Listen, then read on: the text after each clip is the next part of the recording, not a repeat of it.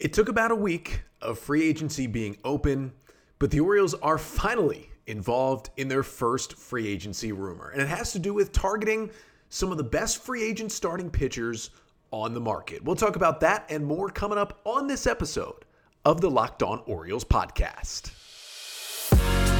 You are Locked On Orioles, your daily Baltimore Orioles podcast. Part of the Locked On Podcast Network, your team every day.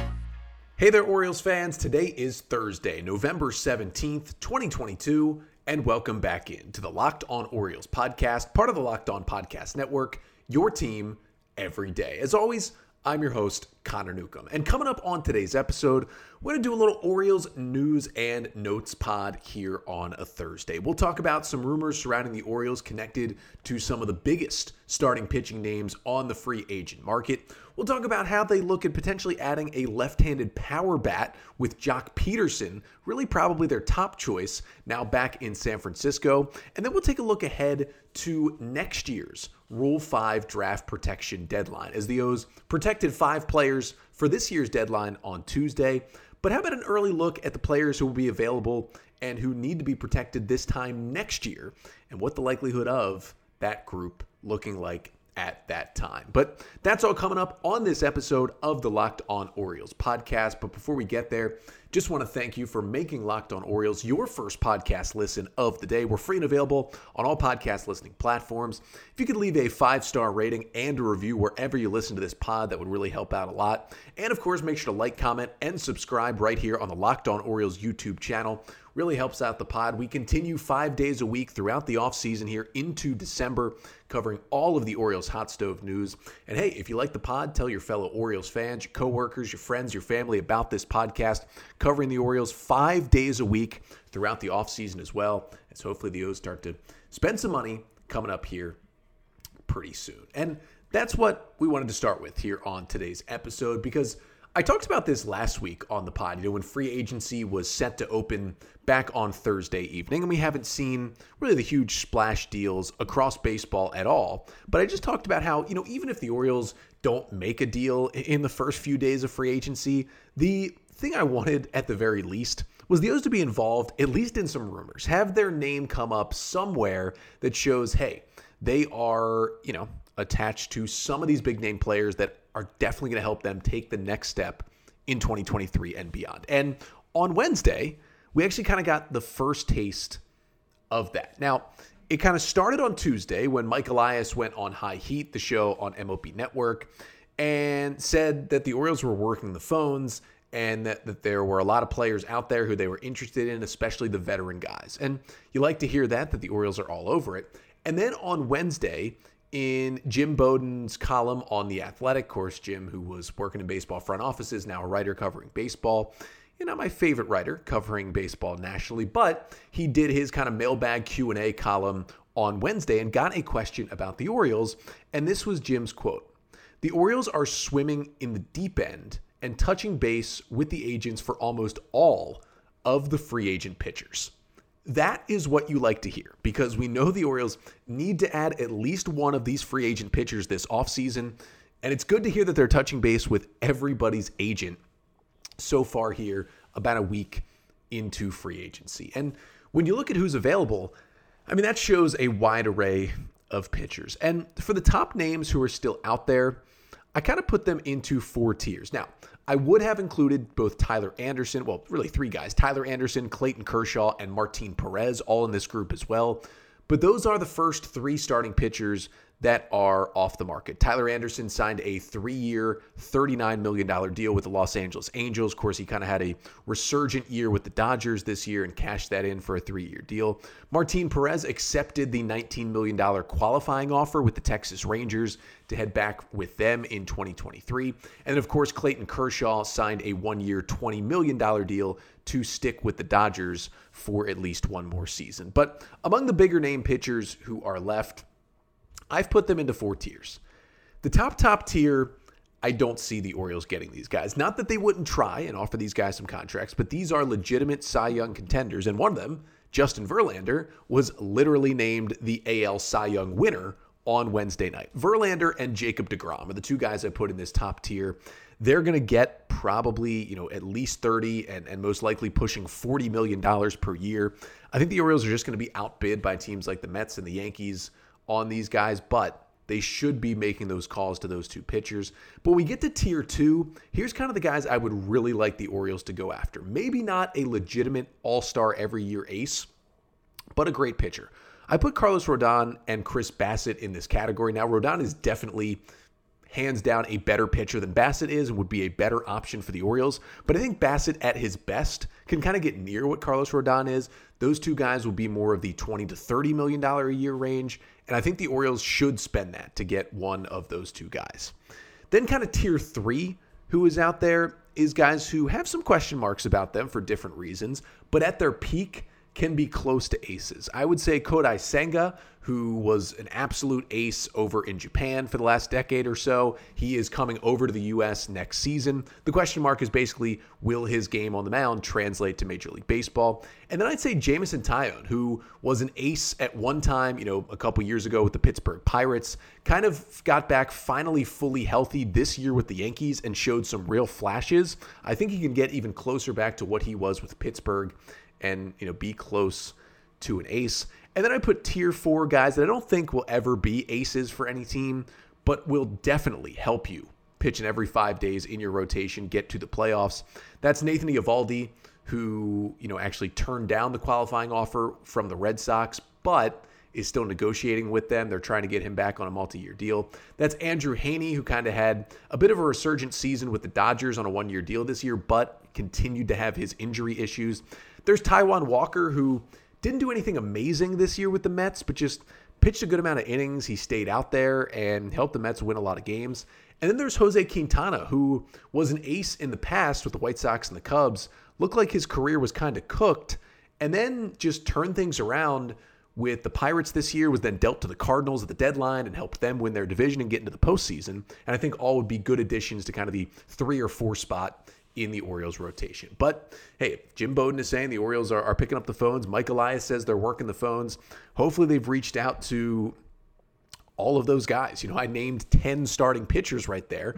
It's my expectation and hope that the Orioles have called the agents of all 10 of those guys and are starting to see what that market for those guys is looking like. But even if the Orioles do sign a good starting pitcher to help this rotation, they should not be done after that in free agency. I think something they're going to look for as well is maybe a left handed bat to add to this lineup because lefties are going to play better at Camden Yards now, especially with the wall in left move back. And the Orioles, I think, could use a power bat from that side of the plate. So, coming up next, we'll take a look at who the left handed bats left out there are because I felt like Joc Pederson was the number one option for the Orioles, but he is no longer an available free agent. So, we'll look at who comes in behind Pederson among those left handed hitters. But first, today's episode of the Locked On Orioles podcast is brought to you by SimpliSafe. And if you thought about securing your home with home security, but have been putting it off, you'll want to listen up. Right now, Locked On Orioles listeners can order the number one rated SimpliSafe home security system for 50% off. This is their biggest offer of the year, and you won't want to miss it. And here is why we love it over here at the Locked On Network. SimpliSafe, it was named the best home security system of 2022 by US News and World Report. That's the third year in a row. And here's the big thing in an emergency, 24 7 professional monitoring agents use Fast Protect technology exclusively from SimpliSafe to capture critical evidence and verify the threat is real so you can get priority police response. And that 24 7 professional monitoring service, it costs less than a dollar a day. That's less than half the price of ADT's traditional, professionally installed system. So don't miss your chance to save big on the only security system we recommend. Get 50% off any new SimpliSafe system at simplisafe.com slash MLB. This is their biggest discount of the year, so don't wait. That's simplisafe.com slash MLB. There's no safe like SimpliSafe. So it looks like, at least according to Jim Bowden and a little bit according to Mike Elias as well this week, the Orioles are dipping into the starting pitching market. But another spot I think they should look into in free agency this offseason is a left handed bat because it just felt like with the power down for Cedric Mullins going from 30 homers in 2021 to just 16 home runs this year, the Orioles were kind of missing a left-handed power bat. And yeah, Rougned Odor gave them a spark at times, but uh, I certainly don't think he'll be back in an Orioles uniform next season because uh, most of the time he was not hitting those big home runs. So the question is, you know, who they can bring in who can fit that mold because they're going to be looking for a big left-handed slugger that's going to play better at the new Camden Yards with the ball moved back in left field. And I really thought Joc Pederson was going to be just a perfect free agent for the Orioles, coming off you know a season with about a 140 WRC plus, had just a fantastic year. It was an otherwise kind of down year for the Giants, but Pederson was maybe their most consistent hitter all year, hit for average, hit for power. But kind of surprisingly, Pederson accepted the qualifying offer from the Giants. So instead of going out into the free agent market and looking for a multi year deal, he takes the one year, $19 million qualifying offer to go back to San Francisco for the 2023 season. So with Pederson off the board, I thought among left handed bats, he was the number one option for the Orioles. So just wanted to kind of look at all these other left handed bats. Now, some of these guys are power hitters, and some of them are not. But this is just the kind of group of major league level left-handed bats who can come in and still help your lineup at this point in their career heading into the 2023 season. So I would probably say there's maybe six guys who you would sign and, and, and be plugged in right into your starting lineup. I'd put Michael Brantley in that category, although he missed a lot of time with injury this year with the Astros. Still a great hitter. I'd put Andrew Benintendi in that category. He's a free agent, had some great years in Boston. I would put David Peralta in that category. Had a great year with Arizona. Wasn't as good when he got traded to the Rays, but still a good left-handed hitting outfielder. Obviously, Brandon Nimmo is in that category. Had an amazing year for the Mets. And then there's a couple more guys you could argue are in that category. Maybe Brandon Belt, who's getting up there a little bit, although has had a great career with the Giants. He's a free agent. Joey Gallo is out there if you think he can turn it around after a disastrous year with the Yankees. You know, he got a little better after they traded him to the Dodgers, but the Dodgers didn't even use him in the playoffs, so it kind of shows what they really thought of him. And then, you know, you could throw Adam Frazier in there. You know, maybe he still got something in that bat. His offense was down this year, but he still did start pretty much every playoff game for the Mariners. So, you know, that was a, a pretty good team, and it tells you something. And then you have a group of of guys who who could be good you know, could catch fire. I'd put Matt Carpenter in that group. You know, went through a big swing change, had an amazing, you know, two months with the Yankees, then went down with injury, and we just kind of don't know what he's going to be. Corey Dickerson, who's had success in the past, he definitely had some hot streaks this year with the Cardinals, also had some ice cold streaks this year with St. Louis, and his power wasn't there as much at times. And then I would say you have the rest of the group that group of left-handed hitters that can help you but maybe I wouldn't be keying in on early in free agency. Guys like Kevin Kiermaier, Cole Calhoun, Ben Gamel, Jace Peterson, and Tyler Naquin, I think kind of, you know, are all definitely still major league caliber players and hitters from the left side, but not the first guys I would go to in terms of left-handed hitters. But that's kind of what's out there. I, I, was I was disappointed that that Joc Pederson took the qualifying offer. I mean, good for the Giants for getting him back for another year honestly, if I'm the Orioles, you know, if the Giants don't lock him up long term and, and, you know, the qualifying offer is just one year and he becomes a free agent again this time next year, I'd still be going after him unless he completely tanks at the plate next season in San Francisco. I'd go after Pederson again. I think that's kind of a perfect fit for this ballpark. But if I could take anyone from that next group after him, I would probably give a slight edge to Michael Brantley over Brandon Nimmo. The two of them would be one two. Brantley's just such a great hitter, has a better track record than Nimmo at the plate, but Nimmo a really good on base guy as well. After those guys, I'd probably rank uh, maybe Benintendi next, and then Matt Carpenter because the upside we've seen, and then you know guys I would take a chance on would maybe be like David Peralta, Adam Frazier, and, and Joey Gallo as well. But you know, maybe the O's will just go with right-handed bats. I know a lot of people are worried, you know, oh, will right-handers even sign with the Orioles with the wall moved back? Yes, they will. If you pay them the amount of money they're worth, they will sign there even with the wall because again, you only play 81 of your 162 games there at Camden Yards. You still play a lot of other parks which are very friendly to right-handed hitters, especially in the AL East specifically. So they're still going to get the guys if they pay them the money that they're worth. But we do have a lot of different moving parts going on in the offseason at this point. You got free agency open. Hopefully, the Orioles will start making some moves here soon. And then, of course, you have the 40 man roster protections, which all came out on Tuesday. Of course, the Orioles added five prospects to their 40 man roster to protect them from the Rule 5 draft. Make sure to go back and listen to Wednesday's episode to uh, take a listen on how the five players got added and how they could contribute to the Orioles in 2023. But it's never too early to take a look at next year's Rule 5 draft protection deadline, about a year from now, November of 2023, and wanted to take a look at which players will be eligible then and who we could be looking at added to the 40 man roster this time next year. But first, this episode of the Locked On Orioles podcast is brought to you by betonline.net, which is your number one source for sports betting info, stats, news, and analysis. You can get the latest odds and trends for every professional and amateur league out there. From the NFL on Sundays, college football on Saturdays. College football's got just two weeks left. Then you got basketball. College basketball started last week. Thanksgiving week is coming up, which is one of the best weeks of the year for college basketball. Tournaments going on all week. Get all the lines and odds at Bet Online. Of course, the NBA as well, the NHL. And then we got some big soccer coming up because we are just a few days away from the start of the 2022 World Cup. You can get the lines on every match at betonline.net. And if you love sports podcasts, which I hope you at least love this one, you can find podcasts like this over at betonline as well. They're the fastest and easiest way to get your betting fix. So head to the website today or use your mobile device to learn more. That's betonline, where the game starts.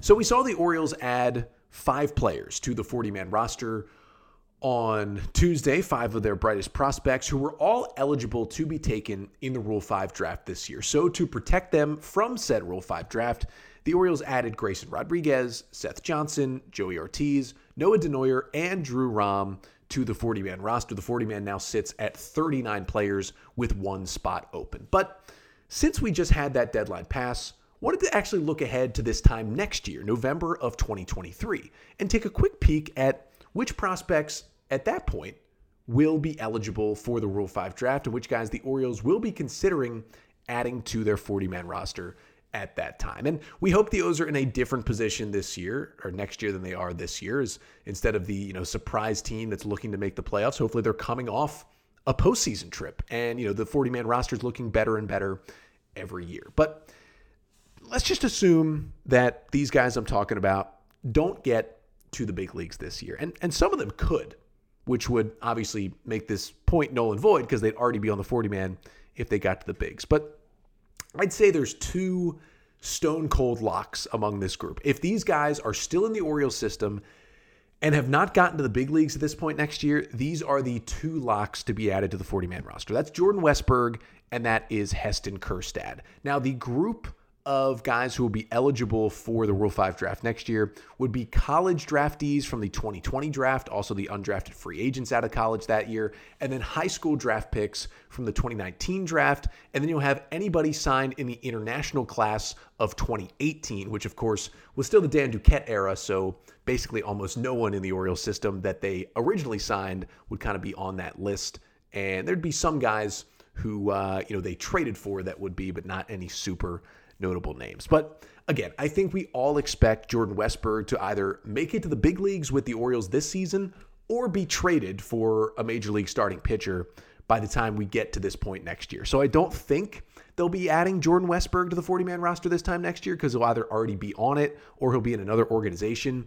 The only thing that would make this relevant is if he got a long term injury sometime next year, missed a lot of time, and never got to the big leagues. But the other guy is Heston Kjerstad. And I don't think Kjerstad will get to the big leagues next year. I mean, he still hasn't played a game at Double A. Now, congrats to Kjerstad, won the Arizona Fall League MVP this fall. I think with that, he's probably going to start the year in 2023 at Double A Bowie, but the Orioles are going to give him a lot of Double A plate appearances in Bowie. I'm hoping he gets to Triple A at some point late in the 2023 season, but I don't think we see him in the big leagues this year. But certainly, you know, their number two overall pick, 2020, finally looks healthy. He's certainly going to be added to the 40 man, and we're looking at hopefully big leagues for Heston Kjerstad in 2024. Then there's a group of, I'd say, three players after that who I would call the guys who have a good chance.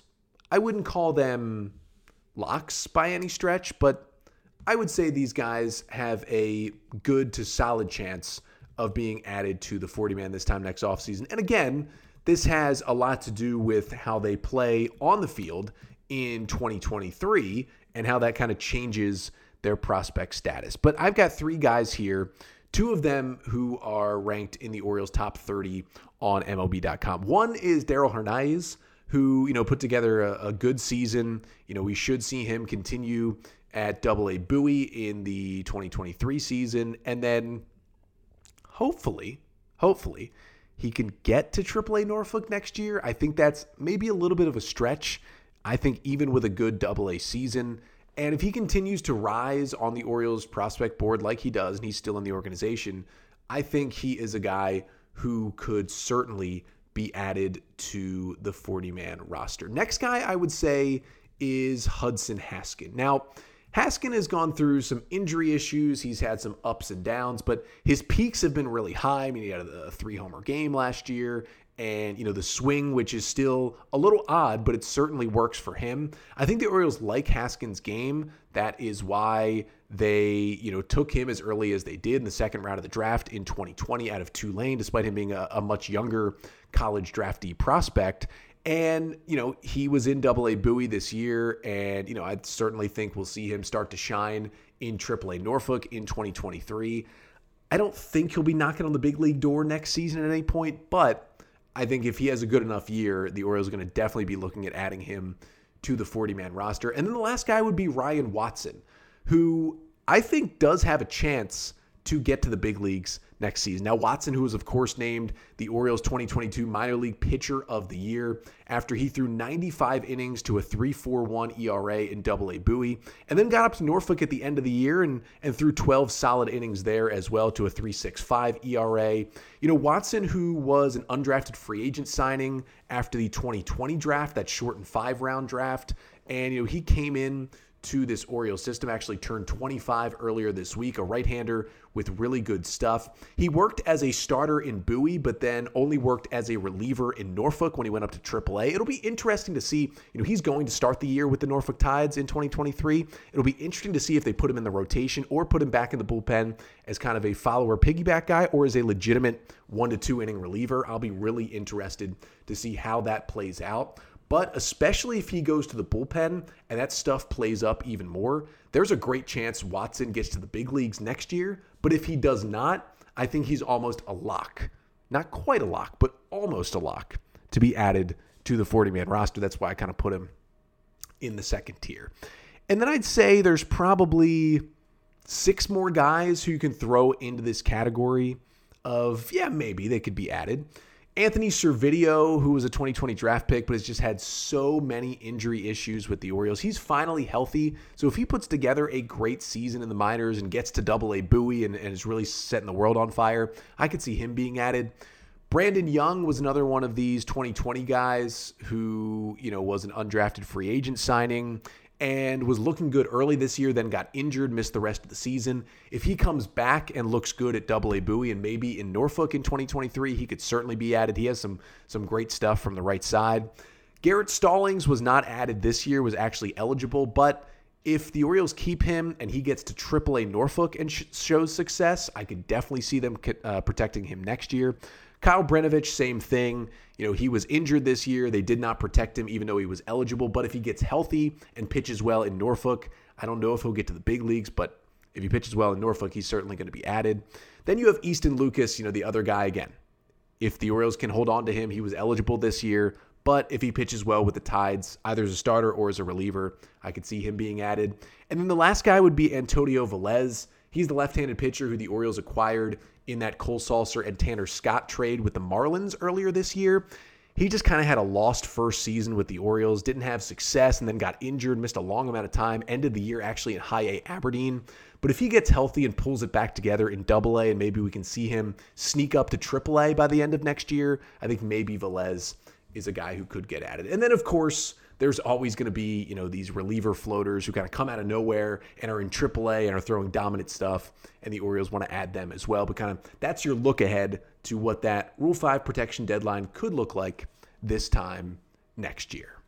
But that'll do it for today's episode. We thank you so much for listening in or tuning in. We've got one more episode this week coming up tomorrow as uh, we continue to cover all things Orioles offseason here on the pod. And unless the O's make a big move, looks like tomorrow is going to be our first free agent Friday episode of the offseason, where we take a look at a specific position around the diamond and some free agents that might really fit the Orioles this offseason. But that's all coming up on tomorrow's episode. Until then, I'm Connor Newcomb, and this has been the Locked On Orioles podcast, part of the Locked On Podcast Network. Your team every day.